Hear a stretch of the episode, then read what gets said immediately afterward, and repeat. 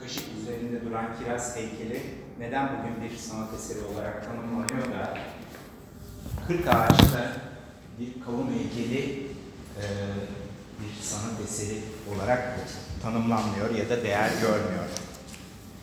Bu soruyu cevaplamak için e, sanat tarihindeki dönüşümlere bu ve bu dönüşümlere ek olarak e, kamusal alanda yaşanan yaşanan heykeldeki e, heykelin konumuna bakmak gerekiyor. E, kamusal alan deyince karmaşık bir olguyla karşılaşıyoruz. Bu da terimin göreceli kısa tarihiyle ve e, gelişim süreciyle ilgili. E, kamusal alanda sanat e, çok yönlü bir disiplin ve tanımının altında yatan çeşitlilik, çoğulluk, tarihsel bağlamının olmayışı ve giderek değer kazanması bu tanım hakkındaki kafa karışıklığına e, katkıda bulunuyor. Kamusal sanat teriminin ortaya çıkmasının üzerinden yaklaşık aşağı yukarı 50 yılı aşkın bir zaman geçmesine rağmen e, bu e, kavrama dair terimler sanat tarihi metinlerinde kesin olarak konamamış. Bu durum kısmen kamusal sanatın mimarlık ve kentsel tasarım ilişkisiyle e, ilgili. E, o zaman kamusal alanda sanat teriminin tarihine e, göz atarak bu karmaşıklığı biraz gidermeye çalışalım. Öncelikle de kamusal alanın ne olduğu ile başlayalım. Kamusal alan kavramının çıkış noktası olarak e, Jürgen Habermas'ın Kamusal Alanın Yapısal Dönüşümü adlı kitabında kamusal alanı e, şöyle tanımlıyor. Kamusal alan, özel şahısların kendilerini ilgilendiren ortak bir mesele etrafında akıl yürüttükleri, tartıştıkları ve kamuoyu oluşturdukları araç, süreç ve mekanların tanımlandığı hayat alanıdır. Kamusal alan toplumun ortak yararını belirlemeye ve gerçekleştirmeye yönelik düşünce, söylem ve eylemlerin üretildiği ve geliştirildiği ortak toplumsal etkinlik alanıdır. Ee,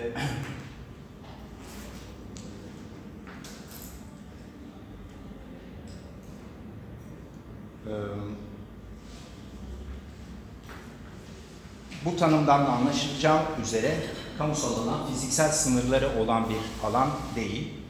Ee, insanların gündelik yaşamı paylaş, gündelik yaşamda paylaştıkları her türlü deneyimi kapsayan bir e, ve mekanla sadece mekanla ilgili olmayan bir alan. Kamusal mekan ise bir ayrım gözetmeden herkes tarafından ulaşılabilen, kamusal alanın zeminini oluşturan fiziksel mekanlardır. Bir diğer söyleyişle, kamusal hayatın içinde, içinde geçtiği, insanların hem birbirleriyle hem de inşa edilmiş çevreyle ilişkiye geçtikleri yerlerdir. Ee,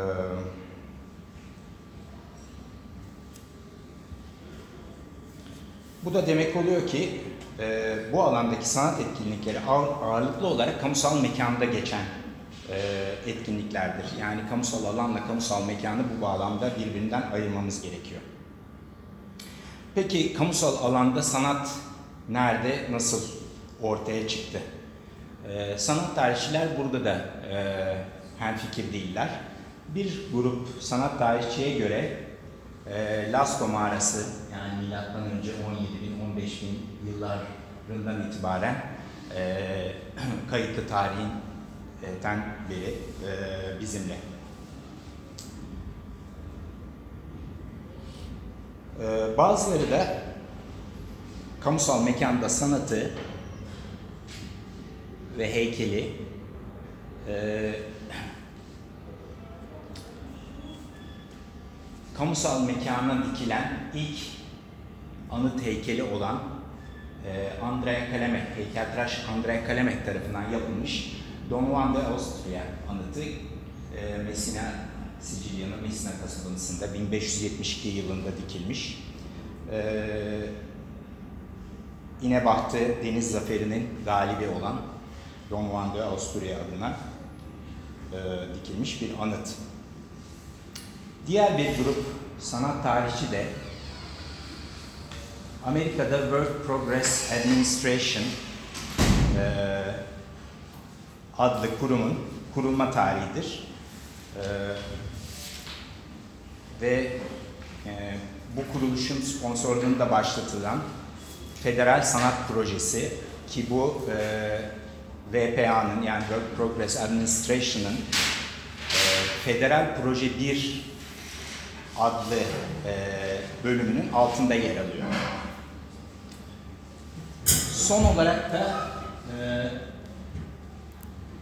1935 dedik. E, son olarak da 1967'yi e, kabul eden bir grup sanat tarihçi var. Bu da e, gene Amerika'da e, kamusal sanatın e,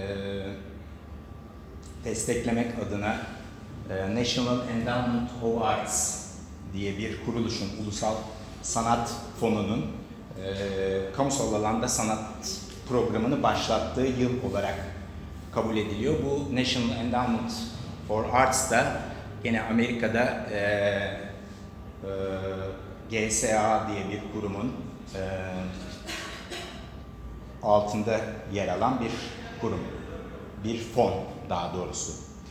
E, bu National Endowment of Arts'ın ilk e, fonu kullandığı heykel projesi de e, Michigan Grand Rapids'te yer alan Alexander Calder'in La Grande Vitesse heykeli. 1969 yani e, kurum kurulduktan iki yıl sonra e, gerçekleştirilmiş, yerine konulmuş bir heykel. E, dolayısıyla demin de söylediğim gibi burada sanat tarihinde farklı görüşler var. Kamusal alanın e, hangi tarihte, kamusal alanda sanatın hangi tarihte ortaya çıktığına dair.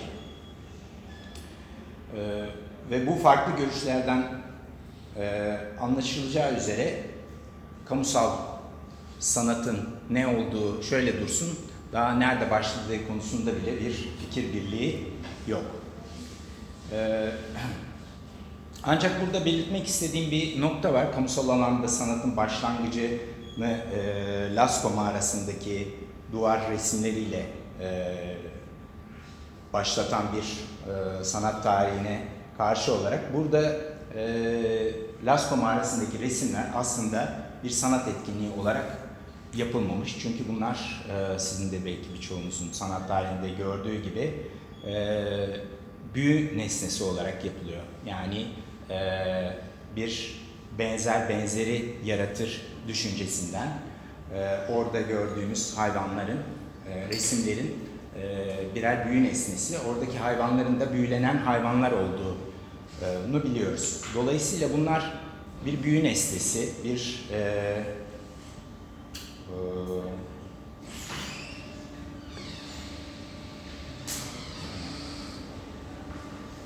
duygusal duygusal büyü nesnesi olarak yapılıyor. Ayrıca e, kamusal alan, kamusal e, mekan olmadığına dair de görüşler var ki bunlar da e, resimlerin mağaranın giriş bölümünde değil de mağaranın dip bölümlerinde olması e, özellikle izleyicinin görmesi için yapılmadığı e, anlamına geliyor. Dolayısıyla ne kamusaldır diyebiliriz ne de sanat eseridir diyebiliriz. Dolayısıyla benim e, düşünceme göre e, kamusal alanda sanatı e, başlatabileceğimiz tarih e, belki de 1572 yani kamusal mekanda ilk e, heykeli gördüğümüz e, Andrea Kalemek'in e, Don Juan de Austria heykeli.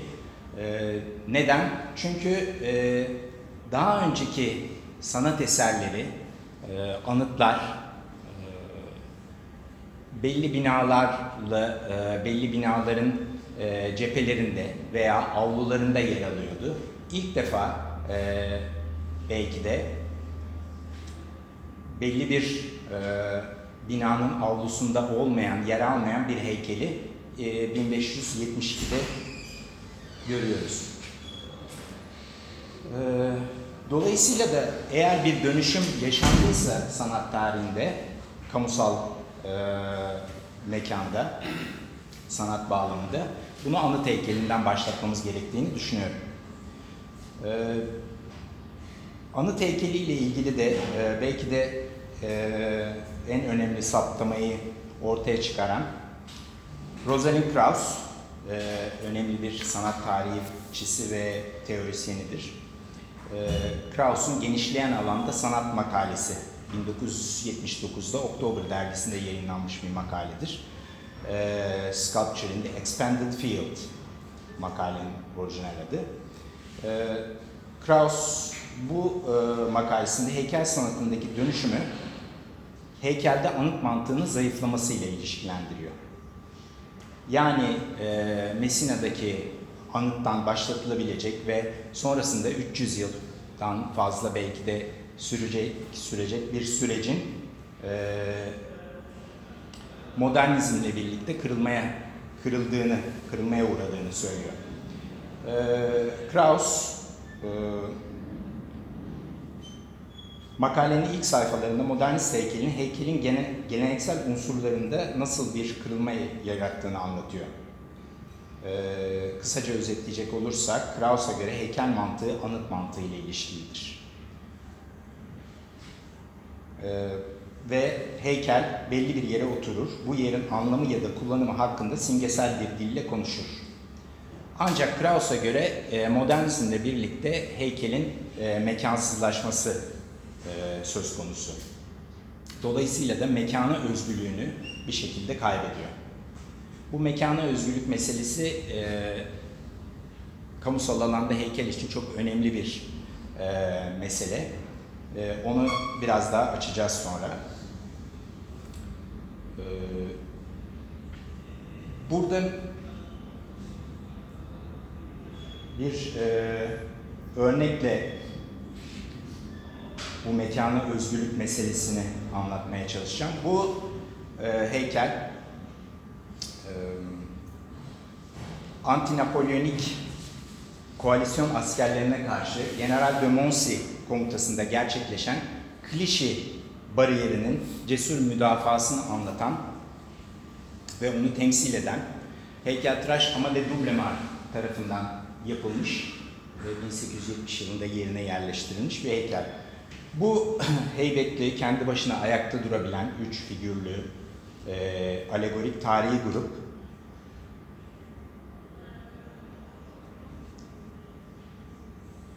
dönemin heykeli bağlamında bir yenilik olarak tarihsel öyküsünün yeniden yaşamasıyla şans eseri kurulan Paris Komünü ayaklanmasının bastırılması sonucunda 3. Cumhuriyet'in savaşın top ateşinin ortasında doğan bir devletin ilk heykeli olması şansı elde etmişti.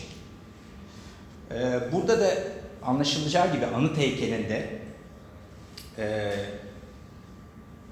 mekana özgürlük, o mekanla e, temsili ve simgesel bir dille konuşan heykel örneğiyle ilişkili ki burada bu meydanda yapılmış bir müdafaanın e, simgeleştiğini görüyoruz.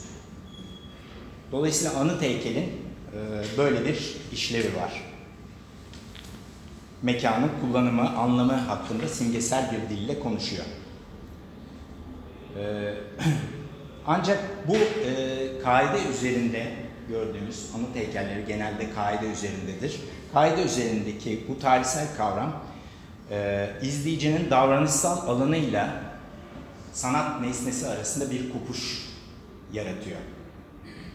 Zaten e, birazdan da e, bahsedeceğimiz mekana özgürlük de tam bununla ilişkili. ee, ve 20. yüzyıla gelindiğinde de kaidenin ortadan kalkması ile heykel tarihindeki belki de en büyük kırılma yaşanıyor.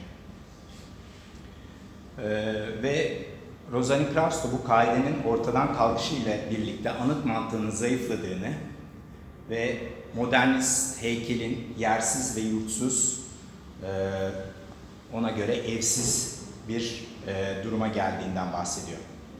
Ee, ona göre mutlak bir yer kaybı denilen bir durum. Ee, burada yine Rosalind Krauss'un bir e, yazısından, makaleden bir alıntıyla devam etmek istiyorum. Heykel üretiminin modernist dönemi tam da bu yer kaybıyla bağlantılı olarak işler ve anıtı bir soyutlama ve işlev bakımından yersiz, ve büyük ölçüde kendine gönderen katışıksız bir işaret ya da kaide olarak üretir.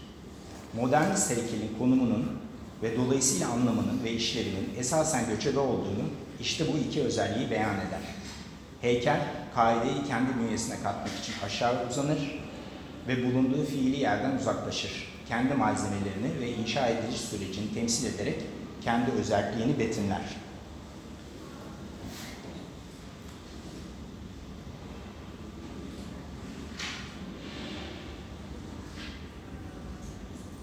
Ee, geçen İnsel Hoca ile de bu konuyu konuştuğumuzda bir hatırlatma yaptı bana. Ben onu burada eklemek istiyorum. Heykelin e, artık kaideyi fetişleştirip onu bünyesine kattığına e, dair belki de e, esprili bir alıntı olabilir. Ed Reinhardt, e, Amerikalı bir ressam, e, şöyle söylüyor. Sculpture is something you bump into when you back up to look at the painting. E, bir resme bakmak için geriye çekildiğimizde çarptığımız şeydir heykel diyor. Dolayısıyla bir kaidedir artık ya da e, kaideyi fetişleştirmiş bir nesnedir.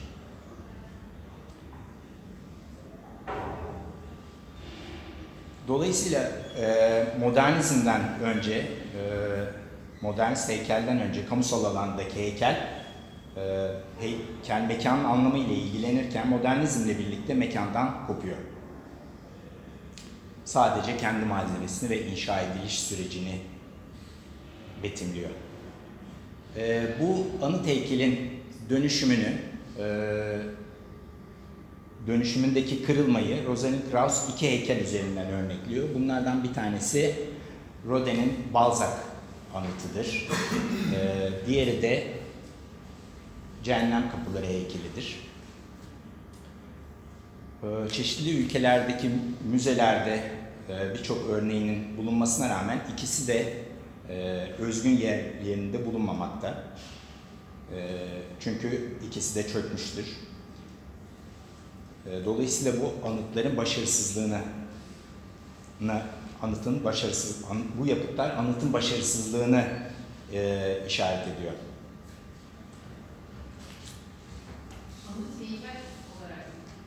E, anıt heykel olarak çünkü bir yer için tasarlanmış olsalar bile ikisi de orijinal tasarlandıkları yerlerde değiller. E, Cehennem Kapıları e, heykeli bir e, o gün için açılması düşünülen bir e, Güzel Sanatlar Müzesi'nin kapısı olarak tasarlanıyor. Ama bir kapı işlevi de görmüyorlar. Çünkü kapı açılmıyor. E, aynı zamanda da e, şeyin e, müzenin girişine de yerleştirilmiyor. Dolayısıyla da e, işte Rosalind Krauss'un da bahsettiği gibi yersiz, yurtsuz ve evsiz bir e, döneme giriyor heykel.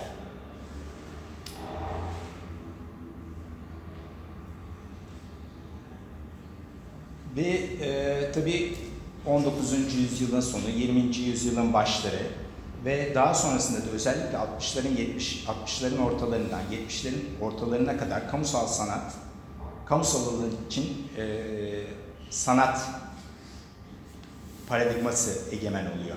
Bu paradigmaya göre çağdaş sanatı geniş kitlelere hitap ettirebilmenin en iyi yolu, en iyi e, yolu örneklerini kamusal alana yerleştirmek.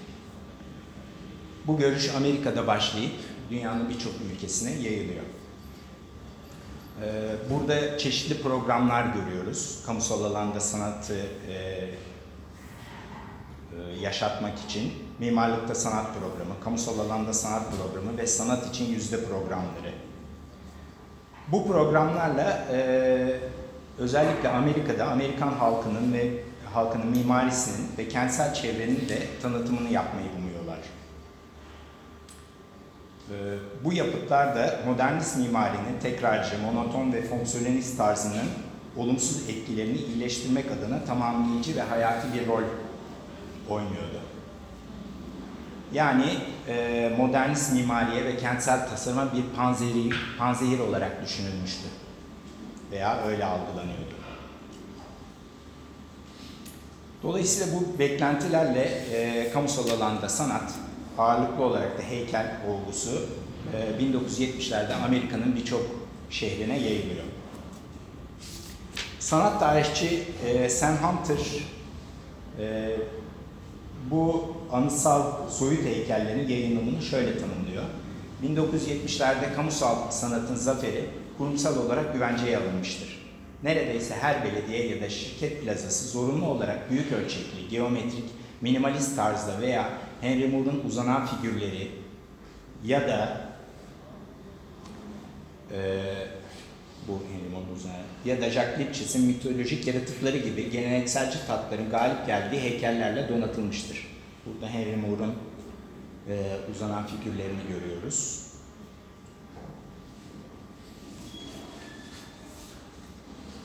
Biri.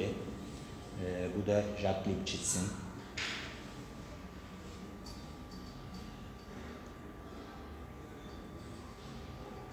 Burada önemli bir saptama daha var tabii ki. Burada e, bu sanat eserleri ağırlıklı olarak uluslararası tanınmış erkek sanatçıların eserleridir. Ve bu yapıtları kamusal olarak, yorumlamak için ölçüleri ve boyutları dışında hiçbir ayırt edici nitelikleri yok. Bu yapıtları kamusal olarak adlandırmanın en akla yakın hali bunların dış mekanlarda açık ve fiziksel erişim sınırları olmayan üniversite kampüsleri, parklar, federal binaların girişleri, plazalar, şehir sokakları ve havaalanları gibi meydanlarda yer alması. Dolayısıyla bunlar e, kamusal alanlarda yapılmış, kamusal alanlara e, konulmuş e, bir takım önemli, e, o dönemin önemli sanatçılarının, erkek sanatçıların yapıtları. Ancak bunlar e, stüdyo yapımı eserler. E, heykellerin büyüklükleri de ölçekleriyle ilişkili değil. Çünkü ölçek sadece heykeli oluşturan parçaların içsel ilişkileri ile değil, bundan daha önemlisi heykelin bağlamı ile ilişkisini ele alır.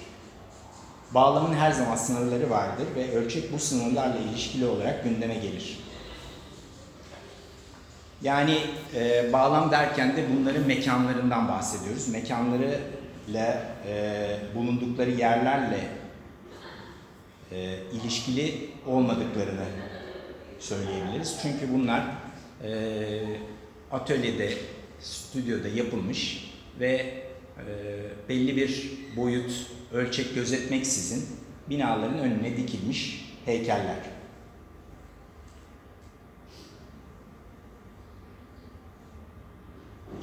Dolayısıyla bu e, kamusal mekandaki bu eserlerin ancak stüdyoda bir ölçekleri olabilir. Bu e, bu önemli. E, çünkü e, stüdyodan heykeli çıkarıp mekana uyarlamak, e, mekanda inşa etmekten çok farklı bir e, kavramsal olarak çok farklı bir yere oturuyor. Çünkü bir yapıda bir bağlamda inşa edip yani atölye, stüdyo bağlamında inşa edip fark gözetmeden diğer bir bağlama yerleştirip ölçek ilişkisinin aynı kalmasını bekleyemezsiniz. Ölçek bağlama dayalıdır. Bir yerden bir yerine taşınabilir. Taşınabilir nesneler bu sebepten dolayı başarısız olmuşlardır ki bu heykeller de e, sanat tarihsel açı- açıdan başarısız örneklerdir. Bunun ne demek olduğunu birazdan e, değineceğiz. Bu düşünce doğrultusunda modernist heykelin anıt mantığından kopup mekana özgürlüğünü kaybetmesi de birçok eleştiriye yol açıyor. Yani bu stüdyo yapımı işlerin büyütülerek bir takım mekan, e, binaların, plazaların önüne konulması e, birçok eleştiriye yol açıyor. Bu tepki de heykelin süslemeci ve kaidesinden indirilmiş nesne olarak anıtsal modeline karşı olmuş. Ve e, daha önce de belirttiğim kamusal mekanda heykelin mekana özgürlüğü sorununu gündeme getiriyor bu eleştiriler. Ve bu eleştiriler doğrultusunda da sanatçılar mekanı nasıl geri kazanacaklarını e, düşünmeye başlamışlar ve e, onları bu e, geri, mekanı geri kazanmaya itiyor bu eleştiriler. Thierry de Duve diye bir sanat tarihçi yine e, Exitu diye adlı bir yazısında özellikle son 20 yıldaki heykelin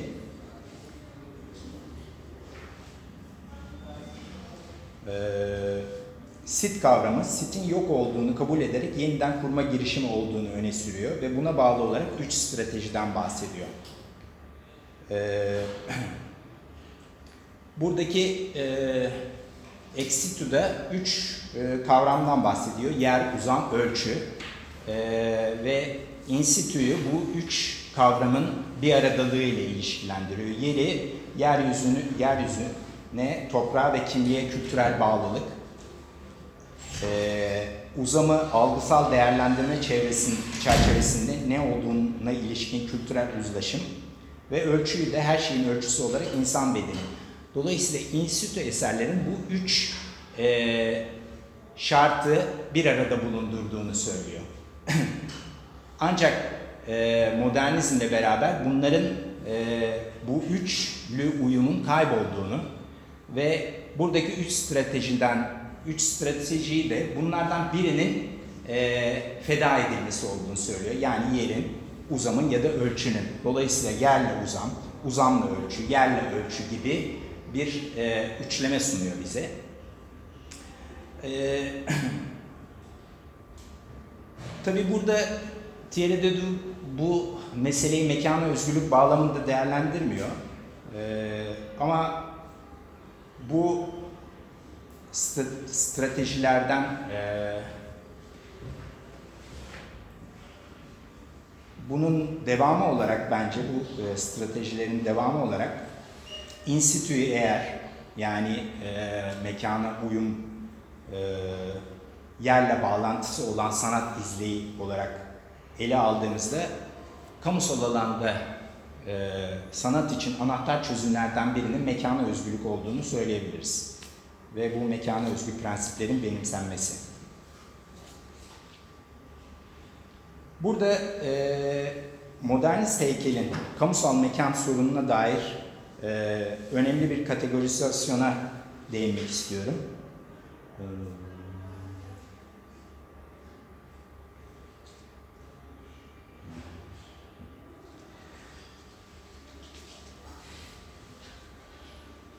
Bu e, kategorizasyonda Robert Irwin diye bir sanatçı, Amerikalı bir sanatçı, Being and Circumstances, Knows Toward a Confidential Art, Varlık ve Koşullar, Güvenilir Bir Sanata Doğru Notlar adlı kitabında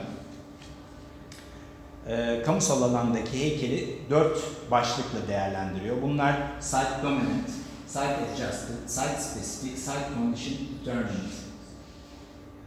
E, site Dominant dediğimizde işte e, daha evvel de bahsettiğim bu Henry Moore, Jacques Lipchitz gibi sanatçıların stüdyoda yaptığı işlerin büyütmeleri ve e, belli binaların önüne konulması.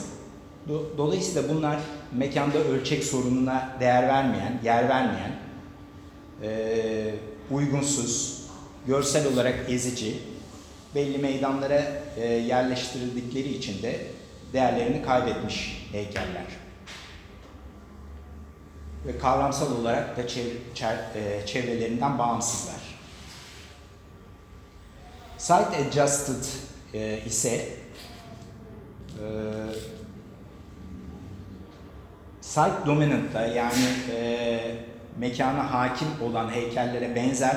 Ancak bir takım e, çevre mühendislerinin ve peyzaj mimarlarıyla beraber çalışılmış e, mekana yerleştirilirken çevre ilişkileri konusunda destek alınmış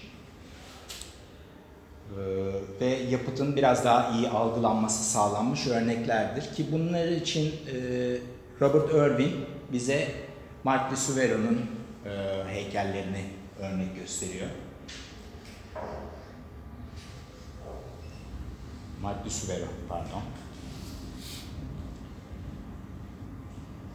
E, site spesifik, mekana özgü heykeller için de Richard Serrer'i öneriyor. Site Condition Determined için bir önermesi yok ve aslında kendi e, yapıtlarını bunun için, e, kendi yapıtlarını tanımlamak için önerdiği bir kavram. Mekana uygun, mekana göre belirlenen. E,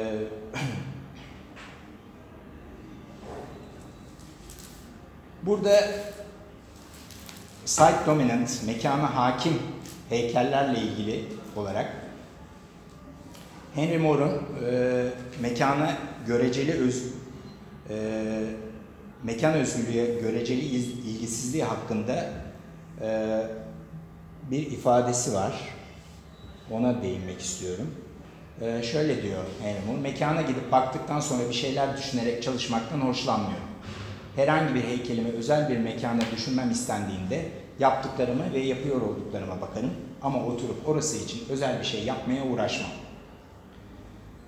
Ee, Henry Moore için heykeli dış mekanda en iyi gösterecek şey ağaçlar, evler, insanlar ve diğer çevresel etkenlerle ilişkilenmesi değil, gökyüzüyle ilişkilenecek şekilde yerleştirilmesidir. Çünkü yalnızca gökyüzü kilometrelerce uzaktan sonsuzluk ve gerçekliği karşılaştırabilmemizi sağlar diyor Henry Moore. Ee, anlaşılacağı üzere de Henry Moore mekana da e, mekanın durumunu heykel üretimi bağlamında e, alakasız görmekte. Ve heykelin izleyicilerle daha iyi, e, daha güçlü konuşabilmesini e, hedeflerken onu sadece gökyüzüyle ilişkilendirilmesinin uygun olduğunu söylemekte.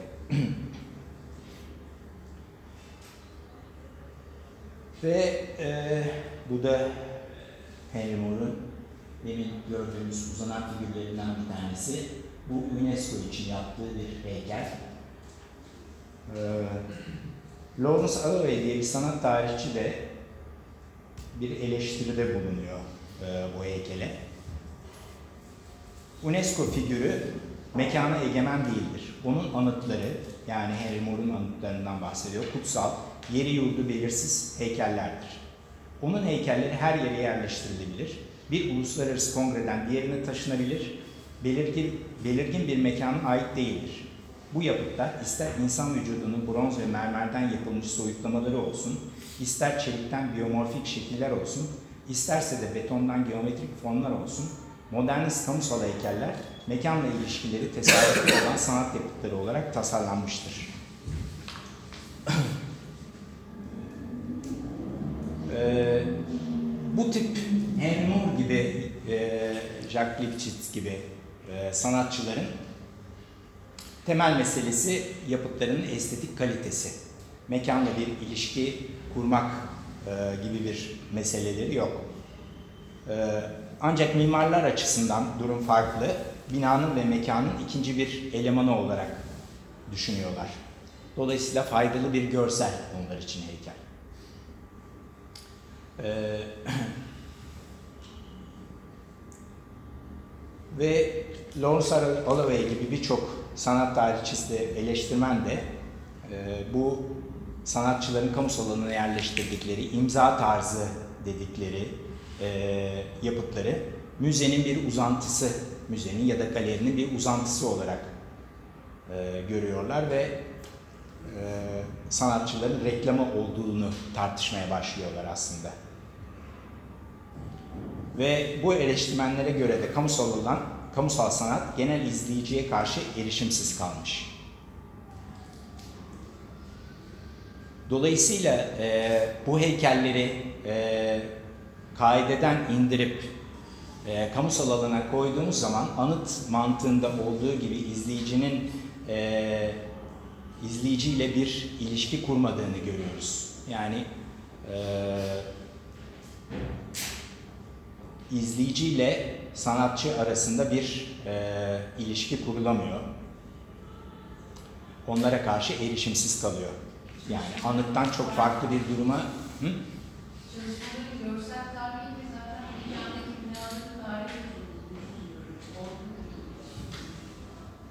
Nasıl yani? Yani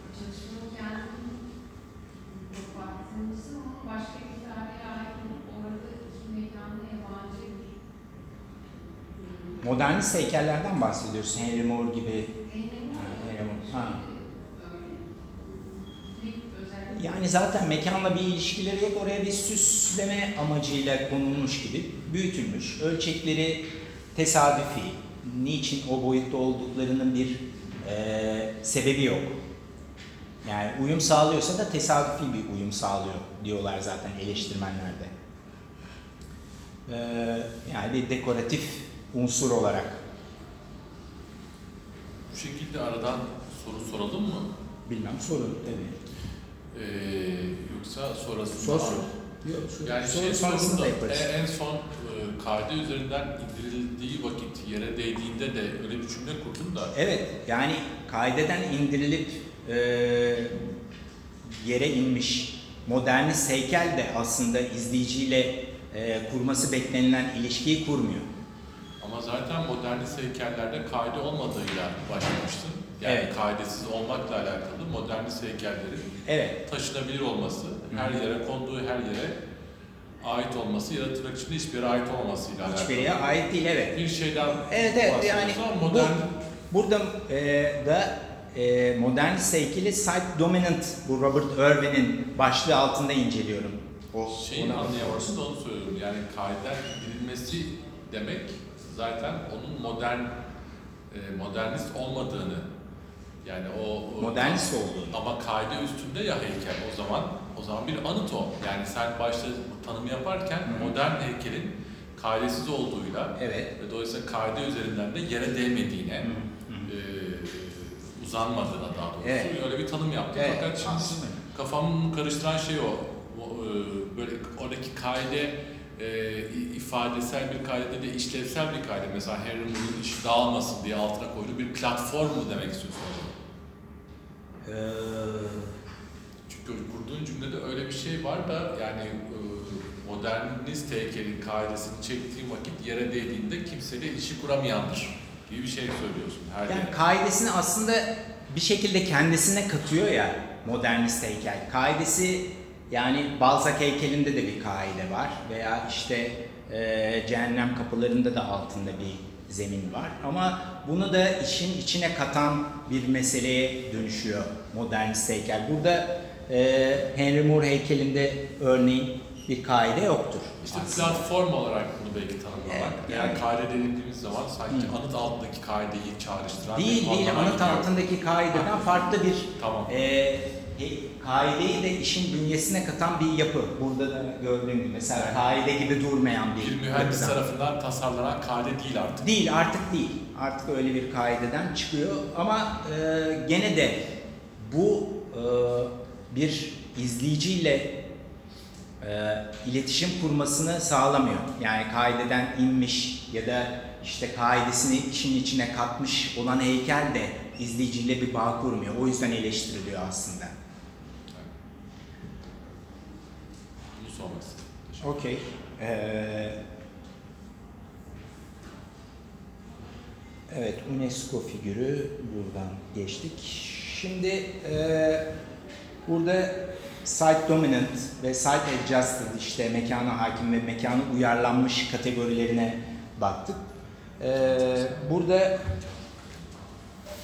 modernist heykelin gene önemli bir kategorisi ve belki de en önemlisi e, bugün e, bugün için belki de en önemlisi için e, tanımı Robert Irwin'in verdiği tanımda e, Richard Serra'yı görüyoruz. Yani e, site spesifik heykel. Bu e, Richard Serra'nın Federal Plaza, New York'taki Federal Plaza'nın önünde 1981'de e, dikmiş olduğu Tilted Arc heykeli ve e, ve daha önce bahsettiğim e, kamusal sanatın mimariye uyumlu, uyumluluğu veya e, mimari tasarımına uyumuna dair eğilimi e, reddediyor e, Richard Serra. Yani işte e, stüdyoda yapılmış işi get- e, getirip büyütüp mekana koyma ve e, onun bir süs haline gelmesi, bir dekoratif unsur haline gelmesini e, olan yaygın eğilimi reddediyor bu yapıtıyla. Ve sözleriyle de reddediyor. E, şöyle söylüyor Sera, öyle görünüyor ki bu ülkede şimdi özellikle heykel alanında Amerika'yı kastediyor. Mimariye katılmak gibi bir eğilim var. Ben yapısal olarak belirsiz işlerle ya da kentsel tasarım prensiplerini tatmin eden heykellerle ilgilenmiyorum. Bu durumu her zaman sa- sadece manyerizmin bir görünüşü olarak değil, aynı zamanda yürürlükteki estetik değerlerin takviyesi ihtiyacı olarak görüyorum. Ben heykelde yararsız ve işlevsizlikle ilgileniyorum. Herhangi bir kullanım yanlış kullanımdır diyor. Ee, Sera'ya göre de mekana özgü yapıtlar verili mekanın çevresel bileşenleriyle hesaplaşır. Yapıtlar mekanın bir parçası haline gelir ve mekanın yapılanmasını, organizasyonunu kavramsal ve algısal olarak yeniden yapılandırır.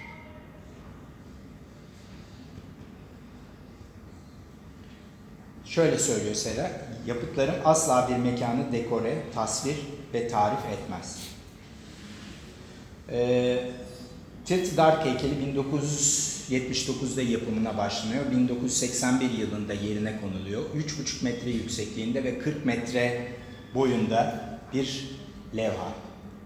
Metal bir levha. Ve bu yapıt 1989'da çalışmanın yasal uygunluğuna e, dair 5 yıllık bir tartışmadan sonra kaldırılıyor. E, Amerikan e, Amerika e, tarihinde çok önemli bir davadır bu. 5 yıl sürüyor bu dava. E, ve Sera yapıtının kaldırılmasına ya da yerinin değiştirilmesine ki e, dava süresince e, National Endowment of Arts yetkilileri heykelin e, yerini değiştirme projesini geliştiriyorlar. Ve bir takım kurumlara bunu satmayı düşünüyorlar aslında. E, ancak bu kurumlar e, Richard Serra'nın savunmasını e, mekana özgürlük bağlamında değerlendirip teklifleri reddediyorlar. Dolayısıyla yapıtın yerini değiştirmek mümkün olmuyor. Ee, ve Sera heykelin yerine değiştirilmesine karşı argümanlarını mekana özgü sanatın mekanıyla bozulamayacak şekilde bağlı olduğunu ileri sürüyor, sürerek devam ediyor. Ona göre yapıtın yerini değiştirmek onu yok etmektir. Şöyle diyor e, Sera, Tilted Dark başından itibaren mekana özgü bir heykeldir ve mekana uydurulmuş, site adjusted veya taşınabilir olduğu anlamına gelmez.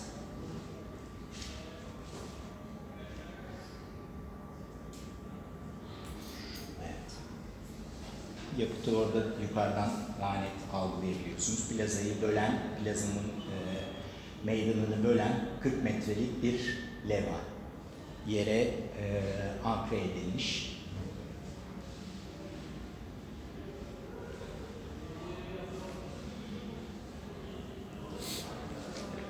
Ee, Sera'nın amacı izleyiciyi heykelin içine çekmek.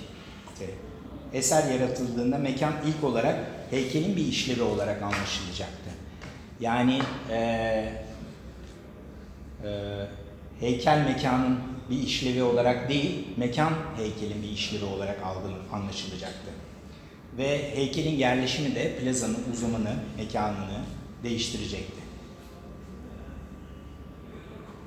Ee, bu anlamda mekana özgü yapıtlar ve veril mekanın ögeleriyle hesaplaşır.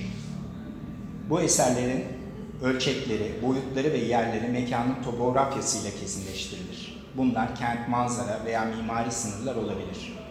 Yapıt mekanın organizasyonunu algısal ve kavramsal olarak yeniden yapılandırarak onun bir parçası olur. Ee, Sera, sanat yapıtı ve mimari arasındaki fiziksel ilişkiye de şu sözleriyle e, öncelik tanıyor gibi görünüyor.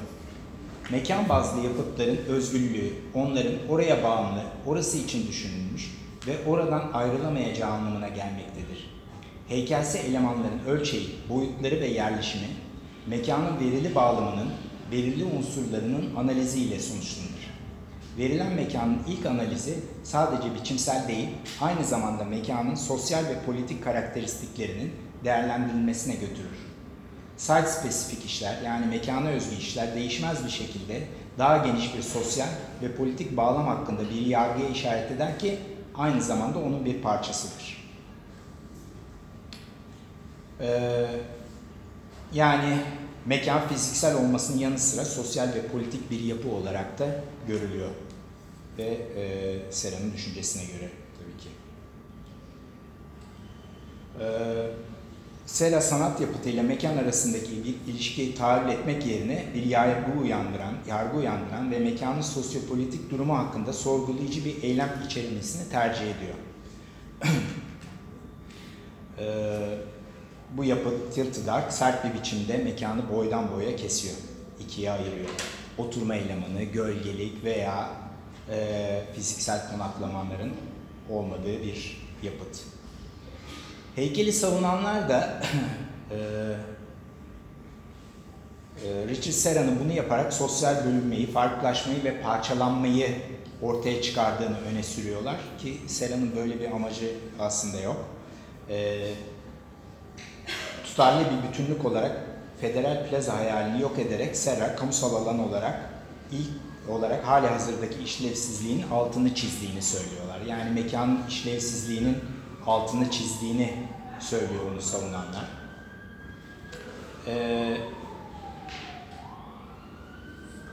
Sera e, bu heykelle ilgili e, sanatın atanmaya e, karşı koyuşuna dair şöyle söylüyor.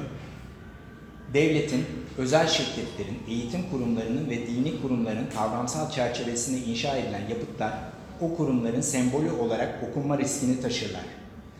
Her bağlamın çerçevesi ve ideolojik arka planı vardır. Bu tip durumlarda yapıtın politik gücün e, politik gücü ve onun sorgulanabilir ideolojisini onaylar şekilde okunmaması için verili bağlamın sınırlarına zıt çalışmak gerekir, diyor Serra. Ee, Dolayısıyla da mekana özgürlük Sera'nın durumunda sanat yapıtıyla mekan arasında kesin bir düzensizlik üzerine temellenmiş. Ve e, kamusal alanda sanat modeli bağlamında da sanatın sanatın ve mimarinin bütünsel dizilimini bir antitez oluşturuyor. E, mekana özgü eserlerin bağlamını değiştirme konusun, bağlamlarını değiştirme konusundaki belirgin niyeti de e, fark ettiğini Le Corbusier 1932 yılında yazar Viktor Nekrasov'a yazdığı bir mektupla anlatıyor. Şöyle söylüyor e, Le Corbusier. Moskova'da Kremlin'deki kiliselerde birçok muhteşem Bizans freskleriniz var. Bazı durumlarda bu resimler mimariyi baltalamaz. Ama herhangi birinin ona eklemlendiğinden de emin değilim. Freskonun bütün problemi budur. Freskonun sadece duvara vurgu yapan bir şey olmadığını kabul ediyorum. Tam tersine duvarın sabitliğine ve ağırlığına dair her kavramı vahşice yok eder. Michelangelo'nun Sistine Şapel'deki kıyamet gününü duvarı yok ettiğini, Sistine Şapel'in tavanının da tavan fikrini tamamen bozduğunu kabul ediyorum. İkilem çok basit. Eğer Sistine Şapel'in duvarı ve tavanı form olarak korunmak istenseydi freskolarla boyanmaması gerekirdi. Demek oluyor ki birisi orijinal mimari karakteri sonsuza kadar ortadan kaldırmak ve yerine başka bir şey yaratmak istiyordu ki bu olumlanabilir. Ee, Dolayısıyla da burada mekana özgü sanatın eleştirel işlevinin modern sanatın malzemeye özgü olma kaygıları eleştirisiyle de direkt bağlantılı olduğunu söylememiz gerekiyor. Sera'nın açıkladığı gibi çevrelerinden bağımsız olma izlenimi veren modernist yapıtlardan farklı olarak sadece kendi malzemelerin gücüyle ilişkili olma işlevi gören mekana özgü yapıtlar iki ayrı dilin arasında bir mukayeseye vurgu yapar ve bu sebeple birinin dilini diğerini eleştirmek için kullanır.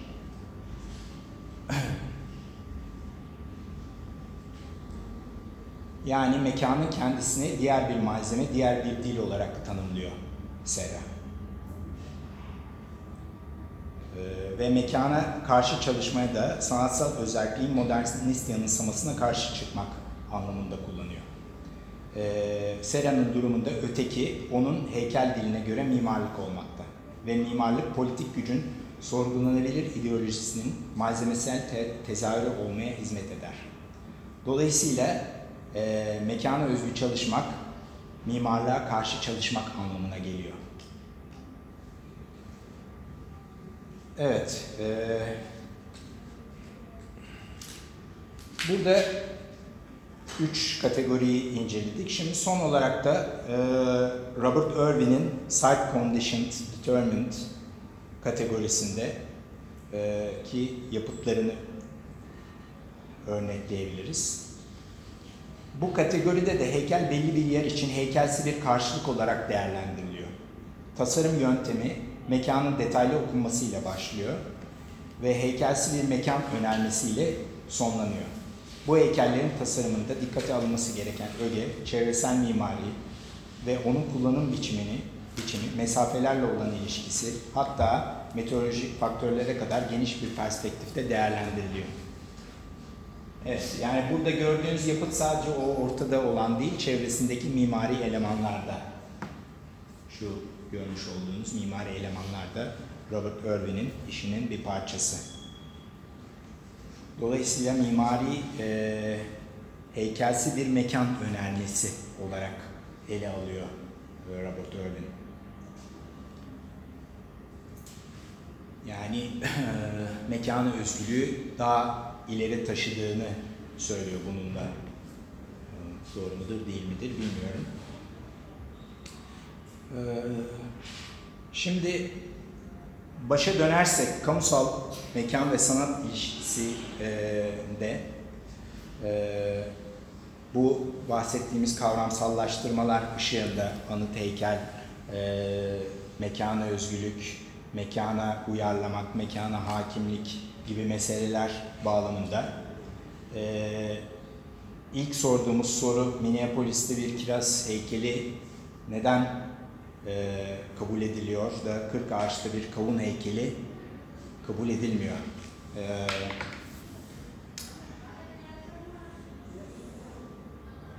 burada özellikle 40 ağaçtaki kavun heykelinin e, ki bu bir heykel midir o da tartışılır.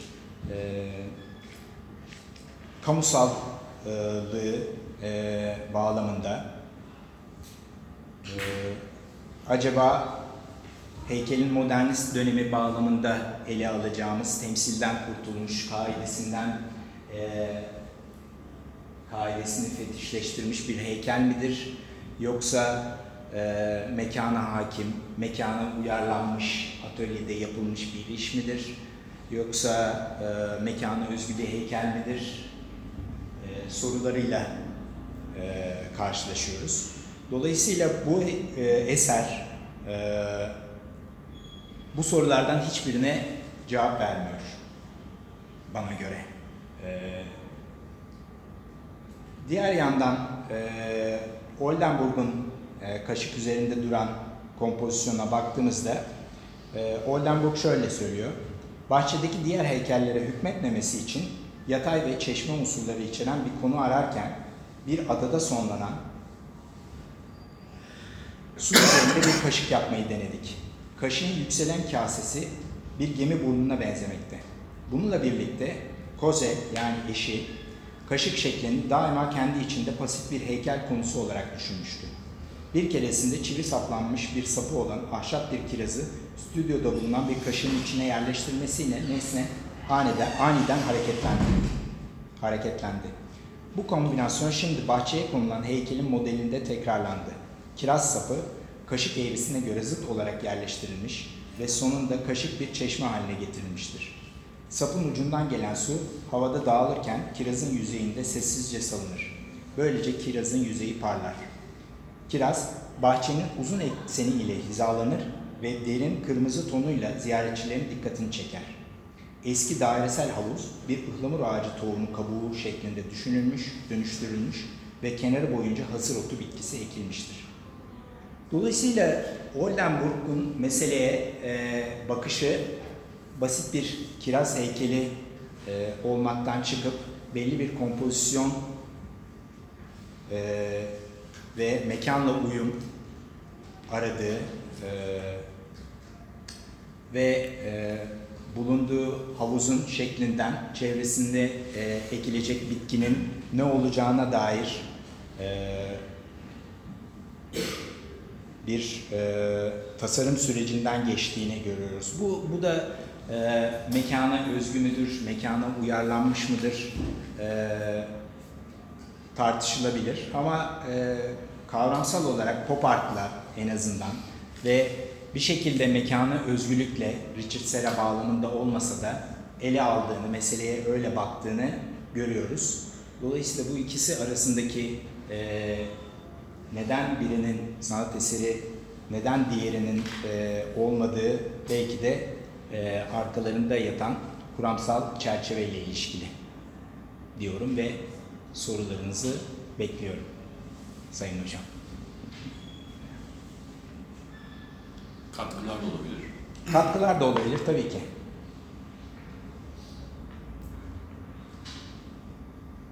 Ne diyorsunuz?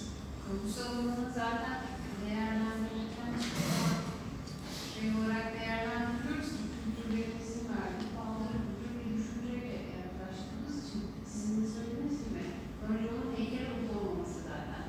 Yani orada bir heykel var, kavun var heykel. Dolayısıyla zaten konuyu e, sanatsal anlamda Ya bu örneği aslında böyle esprili bir giriş olarak yaptım. Yani e, Türkiye'de kamusal alandaki sanat meselelerine nasıl yaklaşıldığına dair bir espri aslında bu. Bizim e, bu konudaki bir e, kavramlaştırmamız, bir kamusal alanda heykelin nasıl olması e, gerektiğine dair bir düşüncemiz yok. Bununla ilgili bir politik söylemimiz de yok. Ee, 1935'lerde Amerika'da başlatılan hareketlerin hiçbiri bizde yaşanmadı. 1967'de e, ulusal bir sanat fonumuz kurulmadı. E, hala daha yok. Dolayısıyla da e, bu meseleler e, tartışılmadan e, bir yere varılamaz gibi geliyor bana. Bir şey söyleyeyim. Ben bu heykeller bakarken şey düşündüm yani. Siz onunla ilgili bir şeyler söyleseydiniz mesela, onun üstündeki desenle, onun sıkıntı düşünce. Acaba ben manipüle oldum mu? Çünkü Evet. evet. o manipüle oldum. Ne oldu? Yani böyle ilk baktığımda Hmm. benim için kiraz o. Sana dediniz ki orada bir çivi var, su akıyor, etrafı şöyle falan. Ha, falan oldu. Acaba onu biz öyle anlatsaydınız, ben yine böyle bir wow olacak. Yani onu ben anlatmadım. O e, şey, e, Oldenburg'un klasik şey. Sizin, siz siz Ama işte bununla ilgili böyle şeyler söyledim. Ya o sadece bir espri düzeyinde e, olabilecek bir şey. Yani onunla ilgili söylenebilecek pek bir şey yok. Çünkü bir tasarım yok ortada. E, belediyelerin işte 40 ağaçta ne yapalım? Kavun yapalım. İşte bizim kavunumuz meşhur. Kavun yapalım. Karpuz olabilir. İşte e, kirazı meşhur yerlerimiz de var. Onlar da kiraz yapıyorlar. O, o örneği koymak istemedim. E, yine kiraz örneğimiz de var. elimizde ama Yok ben ilk baktığımda çok benzer şey gördüm. Ben benim göremem. Hı. Hiç bilmiyorum. Sonra siz söyleyince bir ya onun çivi olduğunu, işte o başın duruşu, mekan bir şey. Bir de bir yandan da şey de ilginç yani. İlk heykel mekandan kop- koparılıyor. İşte ilkleri işlerde falan. Modernizmle beraber. Sonra heykel birden kendi başına oluyor, sonra tekrar mekanında. E tabi işte e, daha evvel bahsettiğim o mekanı geri kazanma meselesi var. Sanatçılar o mekanı özgürlüğü bir şekilde geri kazanmaya çalışmışlar. Bu da e, modernist heykelde olan kopuşla he- heykelin yersizleşmesini ne karşı bir tepkiden doğuyor aslında. Ama buna karşı anıt modelini benimsemiyor. Modernist heykelde farklı bir e, yönelim oluyor. Burada da işte belki de en önemli mekanı özgürlük meselesini e, en doğru yere getiren Richard Serra örneği oluyor ve bu da e, anıt modeline veya modernist e, büyütülmüş stüdyo heykeli modeline bir tepkiyle yani sanat bu, bu tip tepkilerle aslında ilerliyor kendi içerisinde. Burada e, da işte Oldenburg çok önemli bir pop sanatçısı, pop art sanatçısı aslında. E, dolayısıyla da o da meseleye belli kuramsal çerçeveler üzerinden yani bir mekana e, heykel tasarlarken orada işte kirazı meşhur, ben buraya kiraz yapayım gibi e, bir kaygıyla değil, belli plastik kaygılar, estetik kaygılar ve mekana uyum, orada var olan havuzun şeklini değiştirmekten işte etrafına e, koyacağı bitki örtüsünün ne olacağına dair e, düşüncelerle. Dolayısıyla da hani burada işte orada Atatürk bayrağının var kenarında, orada merdivenlerle çıkılıyor. Bunlar hepsi belediyelerin kendi inisiyatifinde olan, sanatçının inisiyatifiyle şekillenmiş şeyler değil. Bizde daha çevre meselesi e, heykel e, tarihine e, giremedi açıkçası. Oradan kaynak. Ben, söyleyeyim o zaman. Ee, şey bu haber masla başladığın için teşekkür. Yani oradaki e, kamusallık Kamusal. meselesini anlayabilmemiz için hakikaten e, anlayabildikten sonra aslında modern heykelin ne olduğunu da daha net bir şekilde görebiliyoruz. Fakat bu Habermas'ın aslında ya, e, söylediği bu tanım biraz e, ütopik bir tanım. Olması gereken bir tanım. Hı. Çünkü hiçbir kamusal alanda hiç kimse kendisini özgürce ifade edemez. Kamusal alan her zaman iktidarındır ve iktidarın kendi söylemini, e, Doğru, direttiği ve karşı mücadelelerin de oluştuğu ama her zaman şu anda o karşı mücadele yapanların da e, sahip olamadığı alanlardır. Ve bu durumda iktidarın da veya sermayenin de çok e, fazla olmasa da e, sermayenin de e, kendisini gösterdiği alanlardır. Bu anıtlar da aslında böyle. Tabii. Yani kahramanlık hikayeleri, iktidarın sembolleri veya kimi zaman da işte İncil'den bazı peyzajlar, Batı için konuşuyorum, konulan e, işte belediye başkanının daha muhteşem gözükmesi için veya işte bu- Tabii. o, o dönemki hatta o kadar ki işte hep bunu konuşuruz. Ee, Irak'a girildiğinde veya Rusya'ya girildiğinde ilk yıkılan o kadar çok şey var ki yıkılacak ama ilk yıkılıcı yıkılan Lenin heykeli veya Saddam'ın heykelidir. Yani Evet. her zaman kamusal alan iktidarın temsilidir aslında. Tabii yani demin bahsettiğim şeyde Richard Serra'nın bahsettiği Oraya da onu da söyleyeceğim. Ha, Top- toplumu aslında şey yapmıyor. Yani toplumu temsil etmiyor kamusal alan. Ee, ve bu anlamda da hani e, kaide bu anıtın altındaki kaide de e, aslında heykeli daha muhteşem gösteren, yükselten, insanın kendisini altında, altında küçük e, görmesini sağlayan birinci işlevi o. İşte ikinci işlevi de benim e, gördüğüm ikinci işlevi de mekana aslında soyut bir e, şey pardon heykele, e, anıta soyut bir mekan yaratması. Yani Hı. oradan daha içeri giremezsin. Orasıyla daha Evet. fazla ilişki kuramazsın. İşte modern heykelde bu biraz kırılıyor. İşte her yere taşınabilir. Hatta ters bile konabilir. Heykeller halinde modern heykelde oluşturulabiliyor. Şeyde ise Richard Serra'da ise onu sanıyorum atladın. Ee, bu senin Tilted Ark'ta e, davayı açanın kim olduğunu söylemedin. davayı e, kendisi açıyor. Hayır kendisi açmıyor. Plazada çalışanlar açıyor. E, hayır, şöyle bir şey var. Plazada çalışanlar açmıyor. Bir yargıç e, şikayet mektubu var. Affedersiniz, Sanırım senatörlerden birisinin davası. Bir yargıç şikayet mektubu yazıyor. Sonra dediğin gibi National Endowment of Arts'ın yetkilileri bunu sahipleniyorlar. Oradaki özellikle bir yetkili bununla ilgili e, bir takım çalışmalar yürütüyor aslında. Kaldırılması, taşınması Ama vesaire. nedeni- nedeni Ama ne? dava açmıyorlar. Zaten Kaldırılma iste, istenmesinin sebebi ne? Çünkü Hakim bunun bir e, terörist bir e, eyleme Nedir ne eylem? engelli- herhangi bir eylem yok. Var. İşte oraya saklanıp birileri orada bomba atabilir vesaire Hayır, gibi. Richard Serra'nın bu konuda açıklaması var. Plazada veya da o plazada çok ciddi bir çalışan var. Yolun karşısında da yemek yemeye gidiyor bu adamlar. Hı. Bir saatleri var. Ve bir saat boyunca tam kapı bu şeyin, anıtın diyelim neyse, tam ortasına geliyor. Ve bu adamların soldan böyle yürüyüp gitmesi bunların 8 dakikası mı ölçmüşler. 12 dakikası mı ne mal oluyor? Git gel 25 dakikası gidiyor. Bu nedenle plaza çalışanları bunun kaldırılmasını istiyor. Ve e, Richard Serra da diyor ki tam da istediğim şey bu oldu. Yani aslında mekanı yeniden o uzamın yeniden algılanması ve yeniden e, şey, e, okunmasıyla alakalı değişik bir açı- açıdan yeniden görülmesiyle alakalı bir şeyi ben yaptığımla e, başardım diye e, açıklaması Bu- var. Bunu, bunu görmedim. Tilted Art Destroyed diye bir yazı var. Richard Serra'nın kendi yazısı. Orada da buna değinmiyor. Değindiği şey plazanın e, hatta bu National Endowment of Arts yetkilileri e, plazada anket yapıyorlar. Kaldırılsın mı kaldırılmasın mı? Orada da kaldırılmasın çıkıyor aslında. Evet.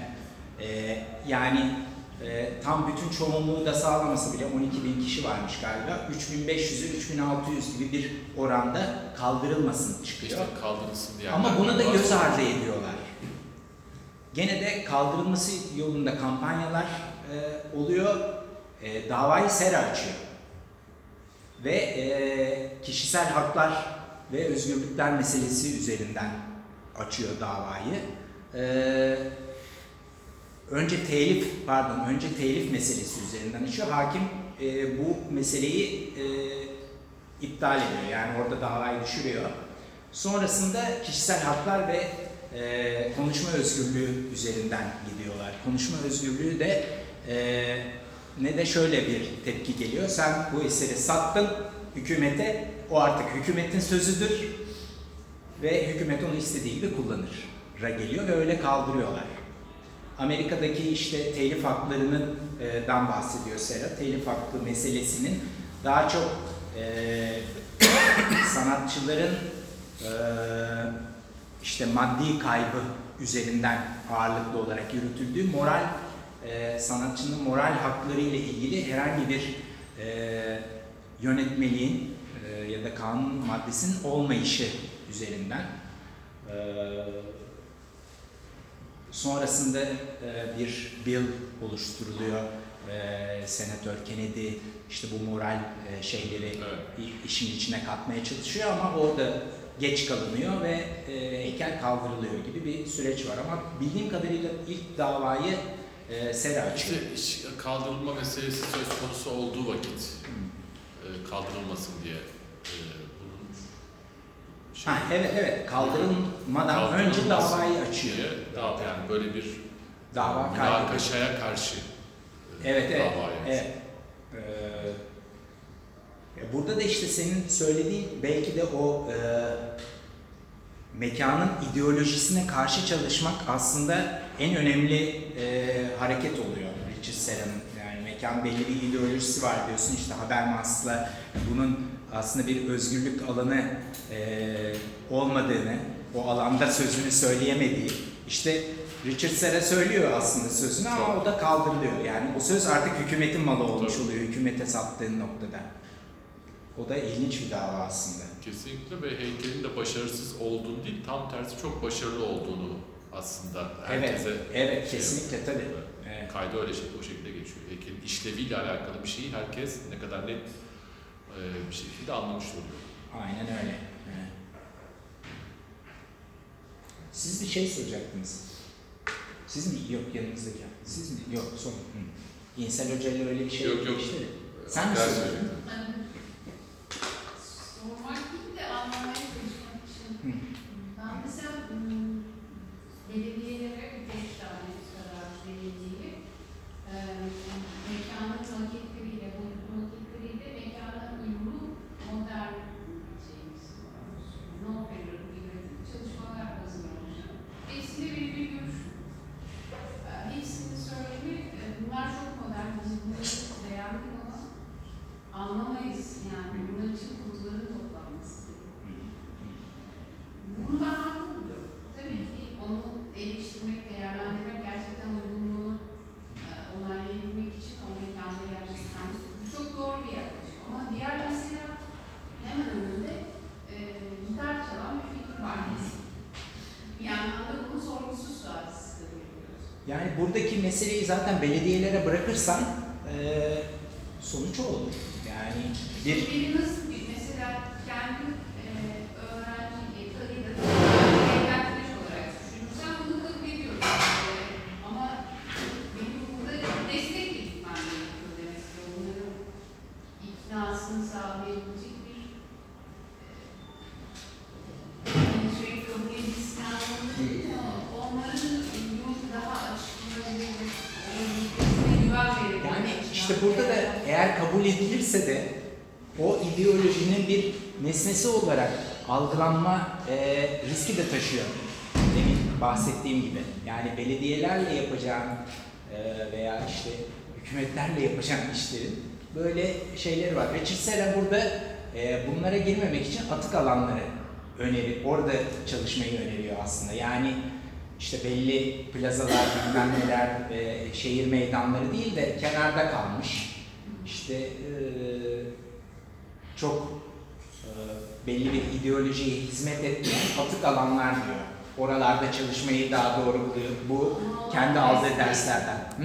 Onlar da resmiyeti dahil. Biz normal bir alanı vermezken onları hiç vermezler. Hiç ilgilenmezler Ağzı veriyorlar. Yani Amerika'da oluyor. O, e, oralara gidip oralarda tabii ki e, belli bütçeler var. Uluslar, ulusun belli bir bütçesi var.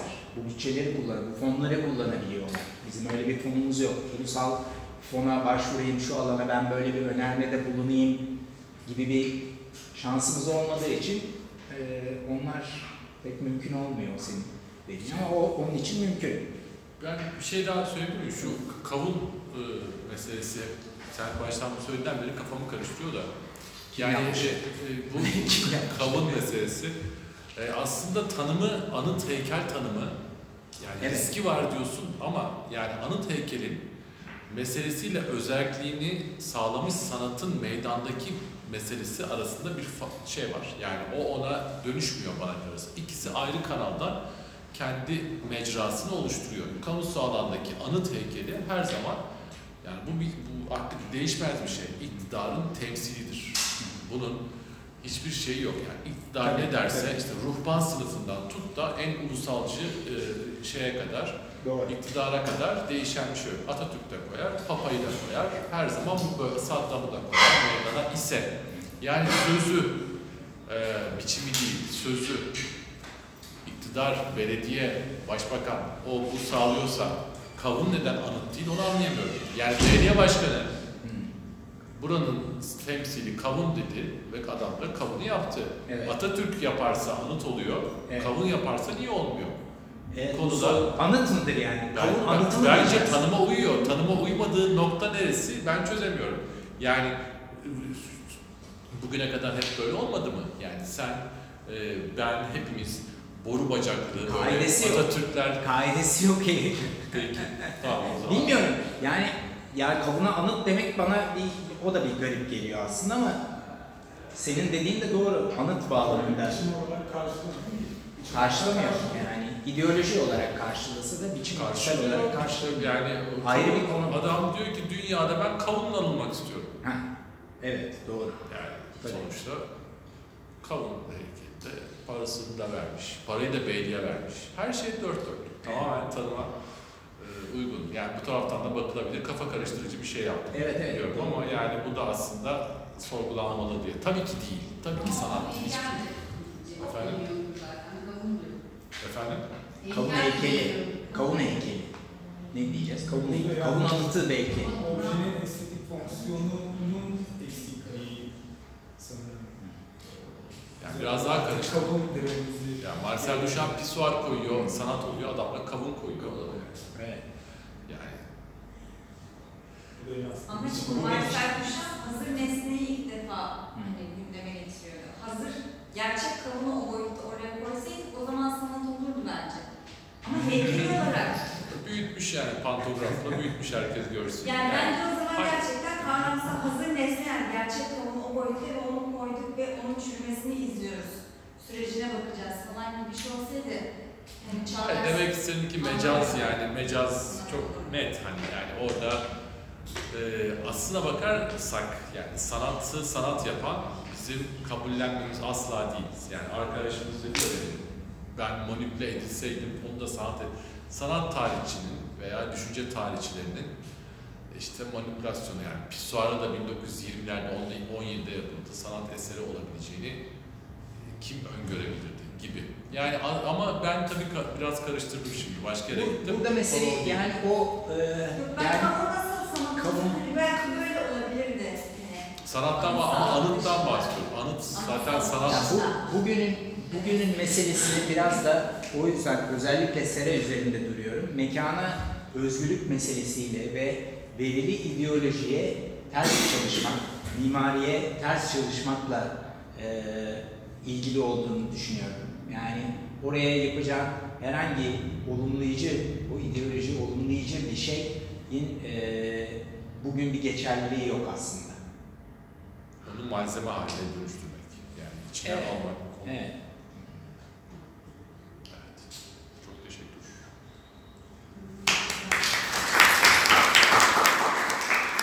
Burada da e, yani referansları koydum. İsterseniz yazılı olan kaynaklar okuyabilirsiniz.